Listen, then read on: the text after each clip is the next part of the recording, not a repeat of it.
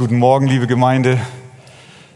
Herzlich willkommen zum Gottesdienst auch von meiner Seite, auch alle, die sich eingeschaltet haben zu Hause im ganzen Land und darüber hinaus. Wir wollen heute Morgen 2. Mose 20 lesen und da zwei Verse. Ich lade euch ein, dass ihr aufsteht zur Textlesung 2. Mose 20 und da zwei Verse, nämlich der erste und der zweite. Und Gott redete alle diese Worte und sprach, ich bin der Herr, dein Gott, der ich dich aus dem Land Ägypten, aus dem Haus der Knechtschaft herausgeführt habe. Ich bin der Herr, dein Gott, der ich dich aus dem Land Ägypten, aus dem Haus der Knechtschaft herausgeführt habe. Amen. Nehmt gerne Platz. Diese Worte werden auch als die Präambel zu den zehn Geboten genannt, insbesondere der Vers 2. Eine Präambel ist eine Einleitung zu einer Urkunde oder zu einem Staatsvertrag oder eben zu einem Gesetz zum Beispiel, wie auch hier. Die Präambel zu den dann folgenden zehn Geboten, die wir nach der Eckstein-Konferenz und darauf den Sonntag haben wir Taufe und danach wollen wir dann Woche für Woche jedes einzelne Gebot uns ansehen. Aber ich glaube, dass diese beiden einleitenden Verse uns etwas zu sagen haben und dass sie auch ein Stück weit uns helfen, die Gebote einzuordnen. Sie zeigen uns zuallererst, dass die zehn Gebote von Gott kommen. Punkt eins: Die zehn Gebote kommen von Gott. Es heißt in Vers 1, und Gott redete alle diese Worte. Die Szene ist klar, wir sind am Berg Sinai, und Gott hat Mose gesagt, dass er das Volk heiligen soll, weil er zu ihnen kommen wollte in einer Wolke. Und nun redete er zu ihnen. Die Besonderheit war, dass das Volk die Stimme Gottes hörte, akustisch vernahm. Gott hatte das angekündigt. In Kapitel 19, Vers 9 sagte er zu Mose, siehe, ich will in einer dichten Wolke zu dir kommen, damit das Volk meine Worte hört. Durch das Alte Testament hindurch hat Gott immer wieder zu Israel gesprochen. Er tat dies vorrangig durch Propheten. Das waren Männer von Gott berufen, die von Gott Worte von Gott empfangen haben und diese dann dem Volk übermittelten. Die Worte, die die Propheten sagten, waren ohne Abstriche das Wort Gottes.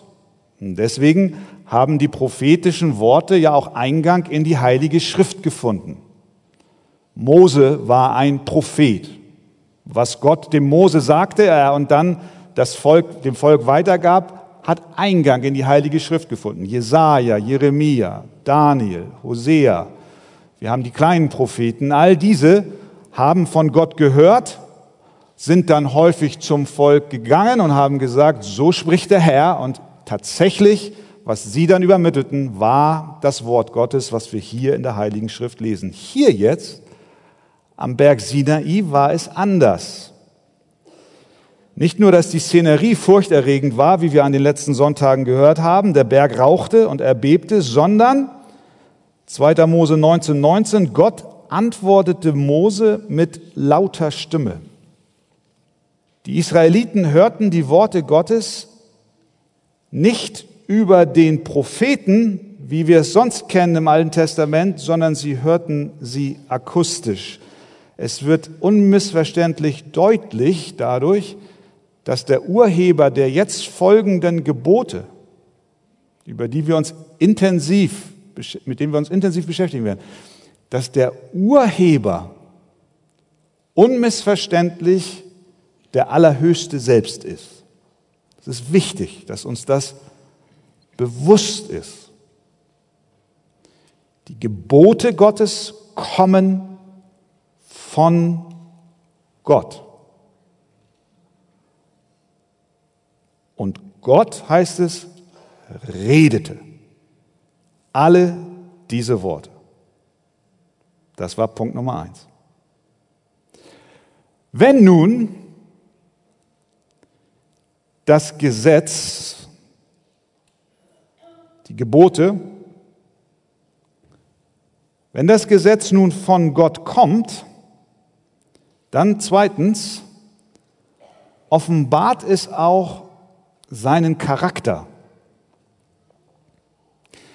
Jetzt bitte ich dich, der du schon länger in die Gemeinde kommst, schalt jetzt mal nicht ab. Offenbart den Charakter. Was heißt denn das? Ich sag dir, was das heißt. Das ist bei den Geboten Gottes nicht anders wie bei menschlichen Geboten. Jedes Regularium, was ein Mensch verabschiedet, zeigt uns etwas vom Wesen dessen, der das Regularium geschrieben hat. Ich gebe dir ein Beispiel. Die Bauordnung in Hamburg. Baunutzungsverordnung. Ich habe mich jahrelang damit beschäftigt und rumgeschlagen, manchmal auch in meiner Tätigkeit als Ingenieur. Die Baunutzungsverordnung hat eine Stellplatzverordnung und die sagt, wie viele Kfz-Stellplätze du auf deinem Grund und Boden nachweisen musst, wenn du zum Beispiel eine Anzahl Wohnungen baust oder wenn du ein Krankenhaus baust oder wenn du eine Schule baust oder aber wenn du eine kirchliche Versammlungsstätte wie diese baust. Deswegen haben wir unter uns Stellplätze. Wir hätten da gerne Nebenräume gemacht, aber nein, die Verordnung sagt, wir müssen auf dem eigenen Grund und Boden eine gewisse Anzahl an Stellplätzen nachweisen. Nun wisst ihr, bauen wir nebenan. Und auch dort gilt, wir müssen Stellplätze nachweisen. Jetzt kommt der Architekt mit dem Plan und ich gucke mir den an und ich sage, Herr, Herr Mollowitz, was machen Sie da? So eine Riesenfläche reservieren Sie nicht für Autos, sondern für Fahrräder? Was ist los? Und dann sagt er, Herr Wegert, die Verordnung hat sich geändert. Ah, die Verordnung hat sich geändert. Wir müssen jetzt, ich weiß nicht, 50 Farbräder oder so da Raum geben. Ich weiß nicht genau die Zahl. Das sagt uns etwas über den Gesetzgeber, den Charakter dessen, der diese Verordnung geschrieben hat und verändert hat. Nämlich was? Die politische Maxime ist, autofreie Stadt, Kfz raus, Verbrenner raus, Ladestation rein und Fahrräder rein. Und wir verstehen plötzlich, okay, ja, das ist das Wesen der Politik derer, die das aufgestellt haben. Und so ist es auch mit Gott. Wenn wir seine Gebote studieren und was wir machen werden, dann ist das eigentlich eine hochspannende Angelegenheit. Weißt du das eigentlich? Weil mit jedem Gebot, was wir uns einzeln ansehen, wir Einblick darin bekommen, wer Gott ist, wie er ist, was ihn antreibt, was ihn ausmacht, welche Eigenschaften er hat und was er will, wie wir leben sollen. Deswegen will ich dich ermutigen, wenn wir dann in den nächsten Wochen die Gebote studieren, dann komm mit einer großen Neugier, mit einer großen Offenheit und, und sag, okay, ich will verstehen, was der, der hinter diesen Geboten Stehende für ein Wesen hat. Ja, wir können uns, wir können sagen, das Gesetz zeigt uns oder offenbart uns etwas über den Gesetzgeber und vergessen wir nicht, und Gott redete alle diese Worte. Sie kommen von Gott und sie offenbaren etwas über ihn. Das erste Gebot zum Beispiel offenbart uns, es heißt, du sollst keine anderen Götter neben mir haben. Es offenbart uns, dass Gott ein eifersüchtiger Gott ist. der keine anderen Götter neben sich erduldet, weil er nämlich der einzig wahre Gott ist. Und er hat alles Recht dazu. Er sagt in Jesaja 45, 18, ich bin der Herr und sonst keiner. Das vierte Gebot, du sollst den Sabbat heiligen, sechs Tage sollst du arbeiten und alle deine Werke tun, aber am siebten Tag ist der Tag des Herrn, da sollst du keine Arbeit tun. Offenbart uns, dass Gott ein arbeitender Gott ist, denn es wird verknüpft mit der Schöpfung. Sechs Tage hat er die Erde geschaffen und am siebten ruhte er. Es offenbart uns, dass er aber auch Herr eines jeden einzelnen Wochentages unseres Lebens ist. Der Wochentag wird von ihm bestimmt. Er möchte, er möchte Einfluss nehmen darauf, wie wir unsere Woche verbringen. Er ist der Herr über jeden Tag der Woche. Das sechste Gebot zum Beispiel, du sollst nicht töten, offenbart uns etwas über das Wesen Gottes, nämlich dass Gott der lebensspendende Gott ist, Herr über das Leben. Und es offenbart uns auch, dass er nicht nur Herr über das Leben ist, sondern auch Herr über den Tod. Der Mensch soll nicht bestimmen, wann das Leben beendet wird, sondern Gott regiert. So sehen wir in den Geboten, und wir könnten jetzt eins durchs andere durchgehen, erkennen wir, wie Gott ist. Er ist souverän, er ist eifersüchtig, er ist gerecht, heilig, treu, versorgend, wahrhaftig, voller Liebe. Also, mein Appell an uns, lasst uns mit großer Freude und großem Eifer und großer Erwartung in den kommenden Wochen die Gebote Gottes in den Gottesdiensten und Hauskreisen studieren, denn durch sie lernen wir, wie Gott ist. Ganz, ganz spannende Angelegenheit. Sagst du innerlich Amen? Auch sogar hörbar. Auch nicht schlecht.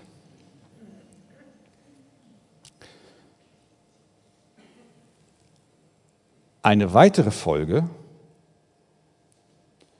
der Wahrheit, dass die Gebote Gottes von Gott kommen, ist ihre Gültigkeit. Weil Gott der Urheber der Gebote ist, sind diese für alle Menschen an allen Orten und zu allen Zeiten auf Erden bindend.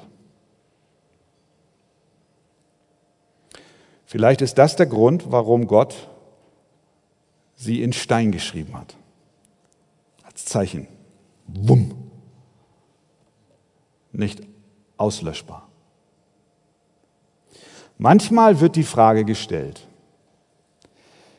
gilt das Gesetz Gottes eigentlich heute noch? Haben die zehn Gebote irgendeine Relevanz für Christen in unserer Zeit? Antwort vorweg, ja.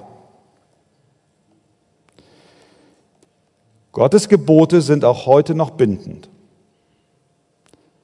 Sein Maßstab hat sich nicht geändert, sein Charakter ist nicht anders geworden über all die Jahre und Jahrhunderte und Jahrtausende, sondern er ist derselbe. Es sind ja auch nicht zehn Vorschläge, sondern zehn Gebote. Einige meinen aber, dass die Gebote heute keine Bedeutung mehr haben. Besonders Ungläubige sagen das. Sie, sie wollen keine höhere Instanz über sich haben und wischen die Gebote beiseite. Und wenn du mal recherchierst, wirst du feststellen, es gibt eine große Anzahl von sogenannten alternativen zehn Geboten. Das machen die Agnostiker und die, die Ökologen und die, und, die, und, die, und die Atheisten, die haben alle ihre eigenen zehn alternativen Gebote aufgeschrieben, weil sie nicht wollen, dass Gott als höchste Instanz für sie bindend ist. Aber nicht nur Ungläubige meinen, dass die Gebote für sie keine Bedeutung hätten, sondern auch mitunter Menschen in Kirchen und Gemeinden. Da sind viele, die kennen die Gebote kaum. Oder sie beachten sie nicht. In meiner Vorbereitung kam ich über eine Umfrage, ich meine, das war unter Christen in Amerika oder so.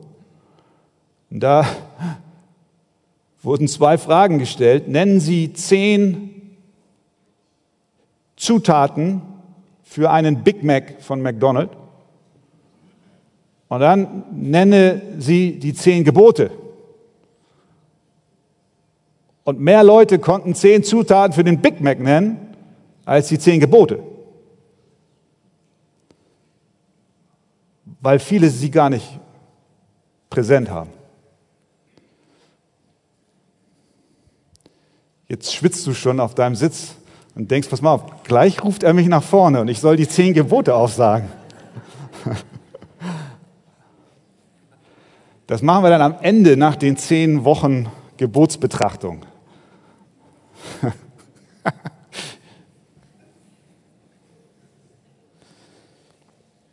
Warum ist das so? Warum, warum beschäftigen wir uns nicht mit den zehn Geboten oder haben sie nicht so die Relevanz? Das kann zum einen daran liegen, dass die Gesetzlosigkeit in der uns umgebenden Kultur ziemlich groß geworden ist und man eben so auch unter dem Einfluss der Welt ist. Und ich befürchte eben auch die Kirche, die Gemeinde Jesu. Hm. Und so, wir, wir, wir wollen uns frei machen. Kann aber auch daran liegen, dass die Gebote für dich ein Rätsel sind. Und du nicht ganz genau sagst, was, was, was welche Bedeutung haben sie jetzt wirklich? Weil das Neue Testament ja auch verschiedenartige Aussagen hinsichtlich des Gesetzes macht.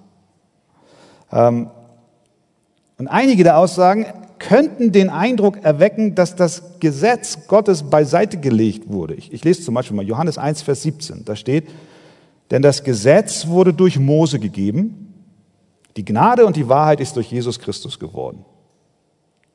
Jetzt könnte der eine oder andere denken, na gut, dann ist das Gesetz vorbei und jetzt haben wir Gnade und Wahrheit. So.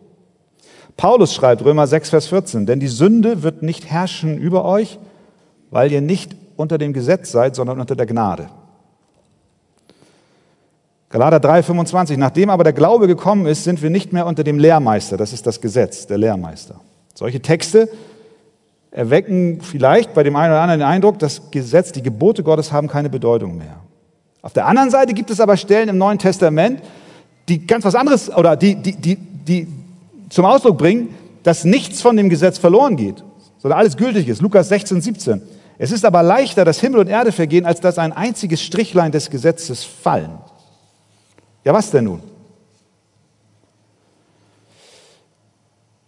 Ich glaube, eine Antwort, und ich kann heute nicht in die Details hineingehen, wenn ihr nochmal den Galaterbrief, die Galaterbrief-Serie euch nochmal vor Augen führt, da haben wir sehr viel über Gesetz gesprochen und Evangelium, könnt ihr euch erinnern.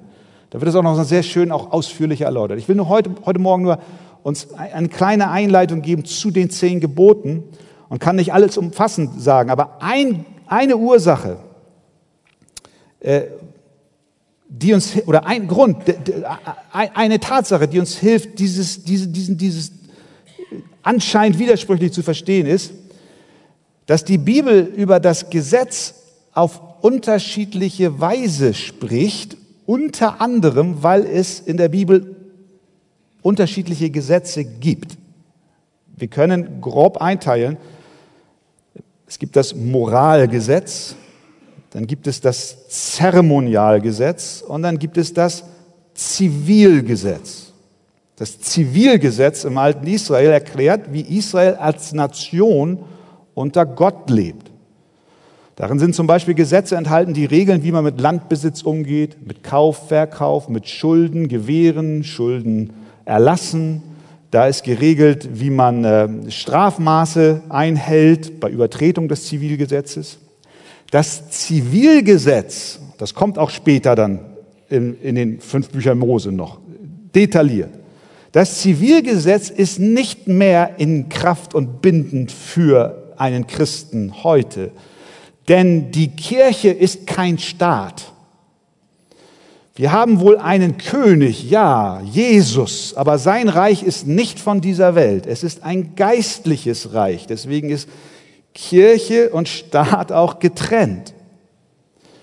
Ähm, obwohl das alte testamentliche Zivilgesetz ganz viele gute und wichtige Hinweise und Prinzipien erhält, enthält, die für Regierungen und Staatsgesetze sehr nützlich sind, und viele haben ja auch anlehnend an diese alten Zivilgesetze Gottes in Israel ihre Gesetze heute geschrieben, sind doch Christen nicht an das Zivilgesetz des Alten Testamentes gehalten. Also wenn du dein Grundstück verkaufen willst, dann guckst du nicht in den fünf Büchern Mose, sondern du gehst zum Notar. Dann haben wir das Zeremonialgesetz. Es regelt die Anbetung Gottes, es gibt Anweisungen, wie Israel vor Gott erscheinen soll in der Anbetung. Da sind Anweisungen hinsichtlich unreiner Speisen. Das wird, da wird beschrieben, wie religiöse Feste abzuhalten sind, Reinheitsrituale, die Rolle der Priester, wie ein Opfer auszusehen hat. Das Zeremonialgesetz ist auch nicht länger mehr gültig für den Christen. Warum?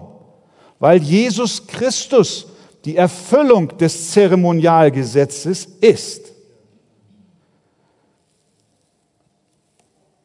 Paulus schreibt in Kolosser 2, so lasst euch von niemand richten wegen Speise oder Trank oder wegen bestimmter Feiertage oder Neumondfeste oder Sabbate, also all diese Zeremonialregeln, die doch nur, und jetzt kommt, ein Schatten der Dinge sind, die kommen sollen wovon aber der Christus das Wesen hat. Also diese Zeremonialgesetze weisen uns auf Christus hin, der sie für uns als Person vollkommen erfüllt hat. Er ist unser vollkommener Priester. Er ist der Tempel. Er ist das Opferlamm und so weiter und so weiter.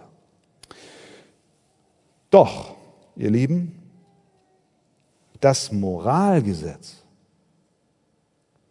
zusammengefasst in den zehn Geboten ist der niemals endende gültige Maßstab für unser Leben. Für deine Beziehung, die du hast zu Gott, erster Teil der zehn Gebote, und für deine Beziehungen, die du zu anderen Menschen hast, zweiter Teil der zehn Gebote. Es offenbart uns den Willen Gottes für unser Leben. Die Gebote sind gültig und Gott fordert von uns, dass wir unser Leben nach den Satzungen des Herrn ausrichten sollen.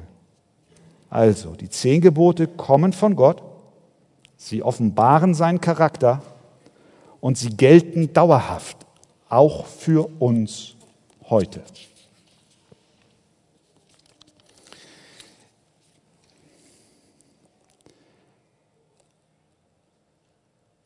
Diese einleitenden Verse zeigen uns aber noch etwas ganz, ganz Wesentliches hinsichtlich der Gebote.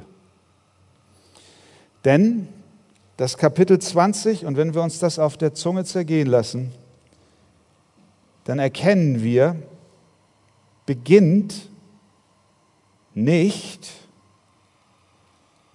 mit dem Gesetz, sondern wir können im übertragenen Sinn sagen, beginnt mit dem Evangelium. Was hat Gott gesagt dann in Vers 2, Präambel? Ich bin der Herr, dein Gott, der ich dich aus dem Land Ägypten, aus dem Haus der Knechtschaft herausgeführt habe.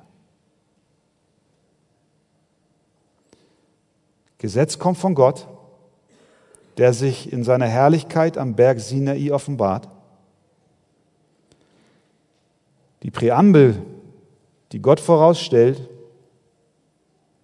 macht deutlich, dass Gott ist, dass Gott ein Gott ist, der rettet. Bevor er die zehn Gebote gibt, fasst er den Exodus zusammen. Ich bin der Herr. In anderen Worten, ich bin Jahwe. Ich bin der ich bin. Dein Gott. Ganz persönlich. Dein Gott. Sagt er auch zu dir als Kind Gottes, ich bin dein Gott. Bevor er dir sagt, wie du zu leben hast, sagt er, wer er für dich ist. Er ist dein Gott. In Christus Jesus gekommen für dich. Zur Erlösung von deinen Sünden und deiner Schuld. Ich bin Jahwe, dein Gott. Und dann beschreibt er, was dieser Gott getan hat der ich dich aus dem Land Ägypten, aus dem Haus der Knechtschaft herausgeführt habe. Gleich zu Beginn der zehn Gebote erinnert Gott das Volk an ihre Erlösung. Jahrhundertelang waren sie in der Knechtschaft der Sklaverei unter Pharao. Doch Gott durch die Plagen, durch das Blut eines Lammes, durch die Teilung des Roten Meeres, durch die Versorgung in der Wüste hat Gott sie befreit. Geradezu unmittelbar nach ihrer Befreiung führt er sie nun an den Berg und gibt ihnen das Gesetz. Aber die Reihenfolge ist wichtig.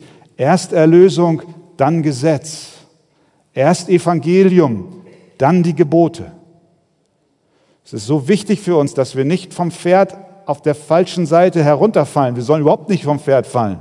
Weder auf der einen Seite, dass wir sagen, die Gebote gehen uns gar nichts mehr an, noch auf der anderen Seite, dass wir sagen, ich muss erst alle Gebote halten, damit ich die Gunst Gottes mir erarbeite. Nein, die Reihenfolge ist erst Erlösung und dann kommt das Gesetz. Diese Reihenfolge sollte Israel unbedingt bewusst sein. Erst Gnade, dann Gesetz. Deswegen gab Gott den Eltern auch Anweisungen, wie sie mit ihren Kindern reden sollen. Wir, lesen das in 5. Mose 6. Da sagt Gott, wenn dich nun dein Sohn in Zukunft fragen und sagen wird, was sind das für Zeugnisse, Satzungen und Rechtsbestimmungen, die euch der Herr, unser Gott, geboten hat? Also wenn sie eine Frage nach den Geboten haben, da sagt Gott, dann sollst du deinem Sohn sagen, und jetzt kommt die Geschichte des Exodoses. Wir waren Knechte des Pharao.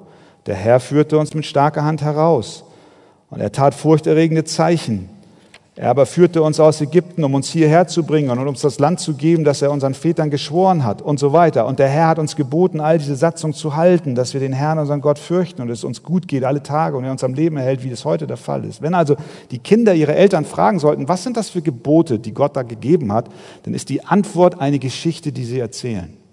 Eine Geschichte der Errettung und der Erlösung. Die Kinder konnten die Bedeutung des Gesetzes nur verstehen, wenn sie den Zusammenhang begriffen haben, dass sie nämlich erst befreit wurden und dann, die Erlö dann, und dann das Gesetz kam. Und ich sage dir, das, es ist nicht anders mit dir.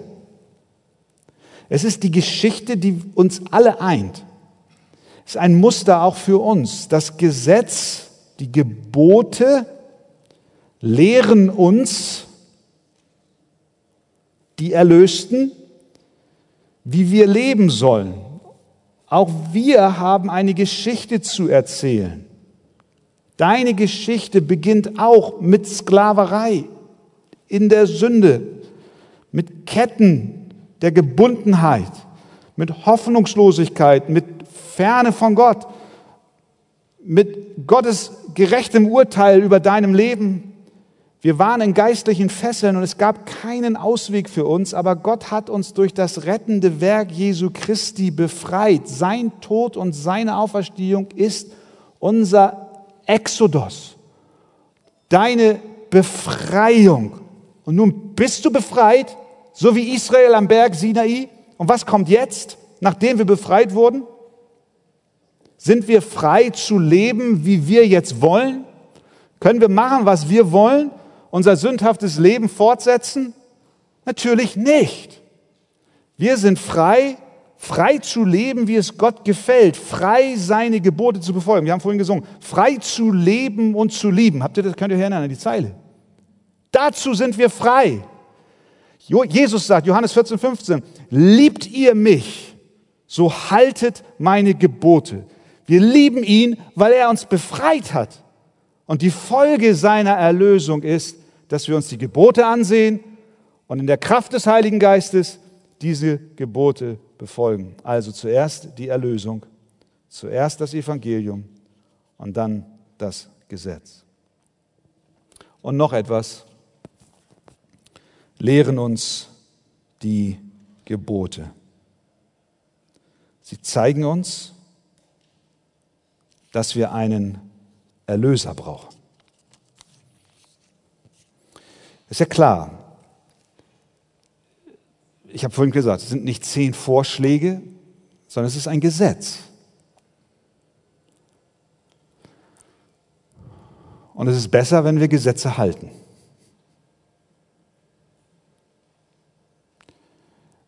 Deswegen war Israel und ja, letztlich auch du und ich, wir sind verpflichtet, die Gebote zu halten.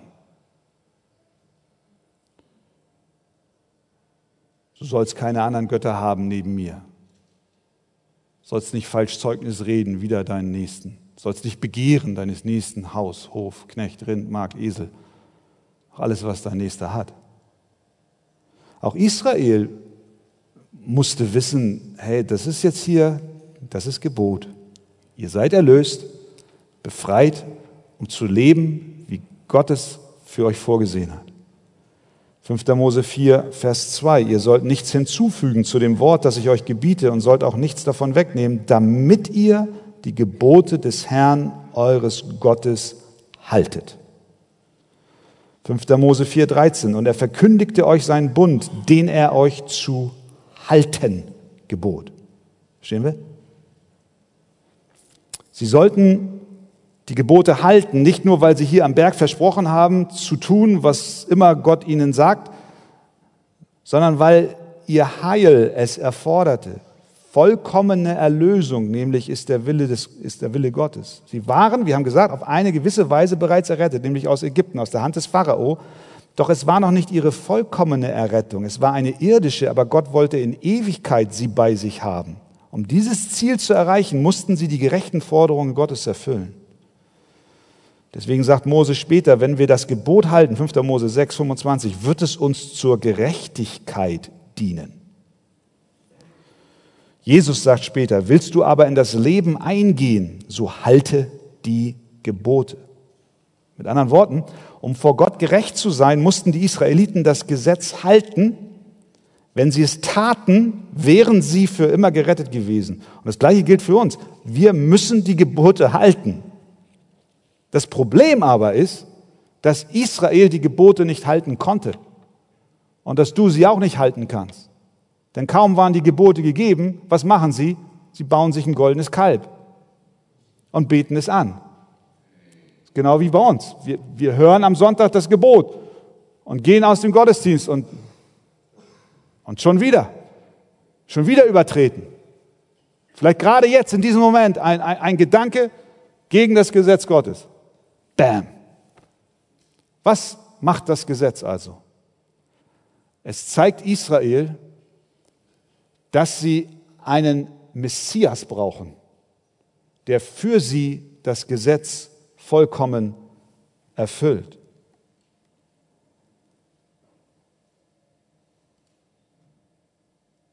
Denn das Gesetz hat nicht die Kraft, uns in unserer sündigen Natur zu verändern sondern es funktioniert wie ein Spiegel.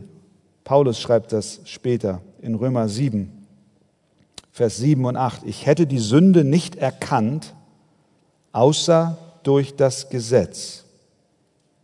Denn von der Begierde hätte ich nichts gewusst, wenn das Gesetz nicht gesagt hätte, du sollst nicht begehren. Da nahm aber die Sünde einen Anlass durch das Gebot und bewirkte in mir jede Begierde. Also das Gesetz zeigt uns, dass wir Sünder sind. Wir können es nicht halten, sondern es ist uns gegeben, damit wir dem Evangelium von Jesus Christus glauben. Gottes Plan war es, seinem Volk einen Erlöser zu senden. Er gab ihnen das Gesetz, das ihnen sagte, ihr braucht einen Erlöser. Deswegen warteten sie auf Christus, den Messias. Wie hätten sie auf Christus, den Messias, warten können, wenn das Gesetz ihnen nicht gesagt hätte, ihr braucht Erlösung? Verstehen wir? Und so ist das genauso mit uns. Ja, wir sollen das Gebot halten, aber niemals mit dem introvertierten Blick auf unsere Fähigkeiten, sondern mit dem Blick zu Christus im Glauben.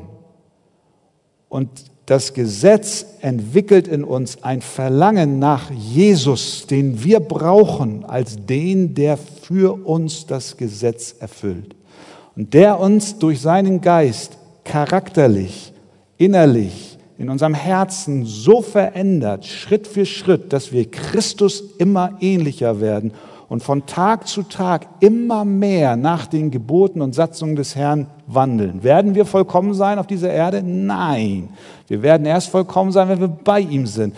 Und so ist das Gesetz gut, dass es uns zeigt, wir brauchen Jesus Christus. Wenn wir also in den kommenden Wochen uns die zehn Gebote nacheinander ansehen, dann ist es, als wenn wir in einen Spiegel schauen. Das machst du ja jeden Morgen auch. Guckst dich immer an, ob du schön bist. Du bist schön, kannst von ausgehen. Aber wir gucken hinein in einen geistlichen Spiegel und gucken, sind wir schön? Und der geistliche Spiegel, das Gesetz Gottes, wird uns vermutlich sagen, ah, da ist aber noch ein ganz schöner Fleck. Und die Falte, mein Lieber, die musst du wegbügeln. Dem heißen Eisen. Du, du bist nicht so vollkommen, wie du sein sollst. Aber zur gleichen Zeit sagt uns das Evangelium, da ist aber einer, der für dich das Gebot gehalten hat. Er hat das Gesetz gehalten und erfüllt. Er hat die Strafe auf sich genommen. Wir gehen gleich zum Abendmahl und erinnern uns daran. Er hat die Strafe getragen, die wir für unsere Sünde verdient haben. Ja, es gibt Vergebung für jeden Gesetzesübertreter. Es gibt Vergebung für Gesetzesbrecher, wenn dieser denn Jesus Christus vertraut. Und das ist mein Wunsch, dass wir in den nächsten Wochen so richtig Freude haben, die Gebote des Herrn zu studieren, weil wir seinen Charakter kennenlernen und weil wir sehen, wie wir sind und weil wir zu Jesus laufen, der für uns die Sünde getragen hat. Amen.